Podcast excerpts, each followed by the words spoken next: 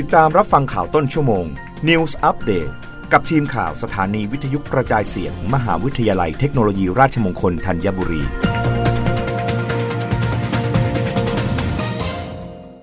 รับฟังข่าวต้นชั่วโมงโดยทีมข่าววิทยุราชมงคลธัญบุรีค่ะ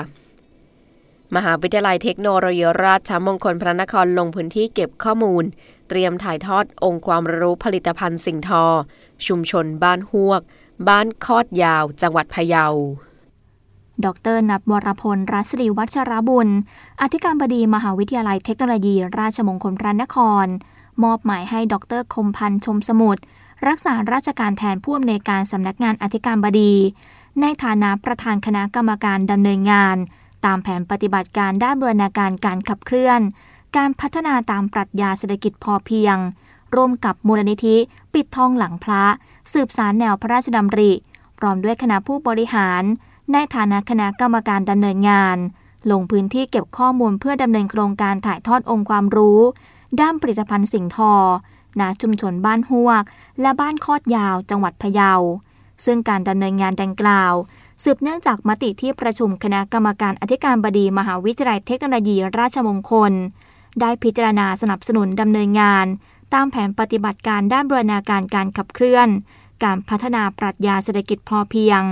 ของมูลนิธิปิดทองหลังพระ สืบสารแนวพระราชดำริ ซึ่งมทรพระนคร ได้มีส่วนร่วมในการสนับสนุนดำเนินงานโครงการถ่ายทอดองค์ความรู้ ด้านผลิตภัณฑ์สิ่งทอ ให้กับชุมชนบ้านฮวก และบ้านคอดยาวจังหวัดพะเยา โดยมีกำหนดการดำเนินงานโครงการออกเป็น 3 ช่วง ประกอบด้วย ช่วงที่ 1 เป็นการลงพื้นที่เก็บข้อมูล เพื่อเตรียมดำเนินการ ช่วงที่ 2 เป็นการจัดกิจกรรมถ่ายทอดองค์ความรู้ด้านผลิตภัณฑ์สิ่งทอ และช่วงที่ 3 เป็นการติดตามประเมินผลการดำเนินงาน เพื่อพัฒนาองค์ความรู้ด้านการออกแบบ และพัฒนาผลิตภัณฑ์สิ่งทอของทั้งสองหมู่บ้านนันทนาสีมา สื่อสารองค์การราชมงคลพระนคร รายงาน คณะรัฐมนตรีเห็นชอบปรับเงื่อนไขโครงการบ้านล้านหลังเฟสสองขยายเพดานวงเงินกู้เป็น 1.5 ล้านบาท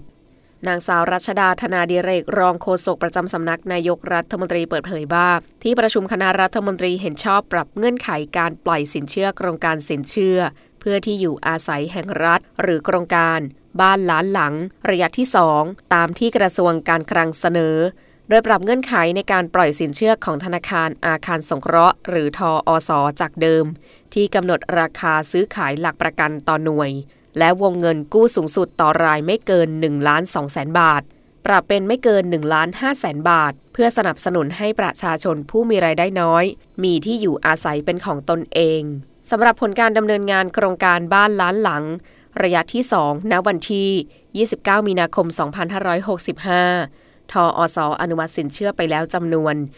12,007 ราย วงเงินรวม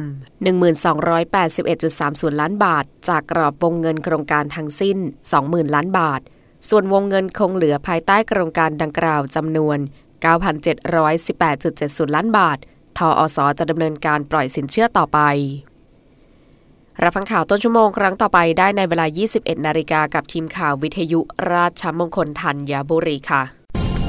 รับฟังข่าวต้นชั่วโมง News Update ครั้งต่อไป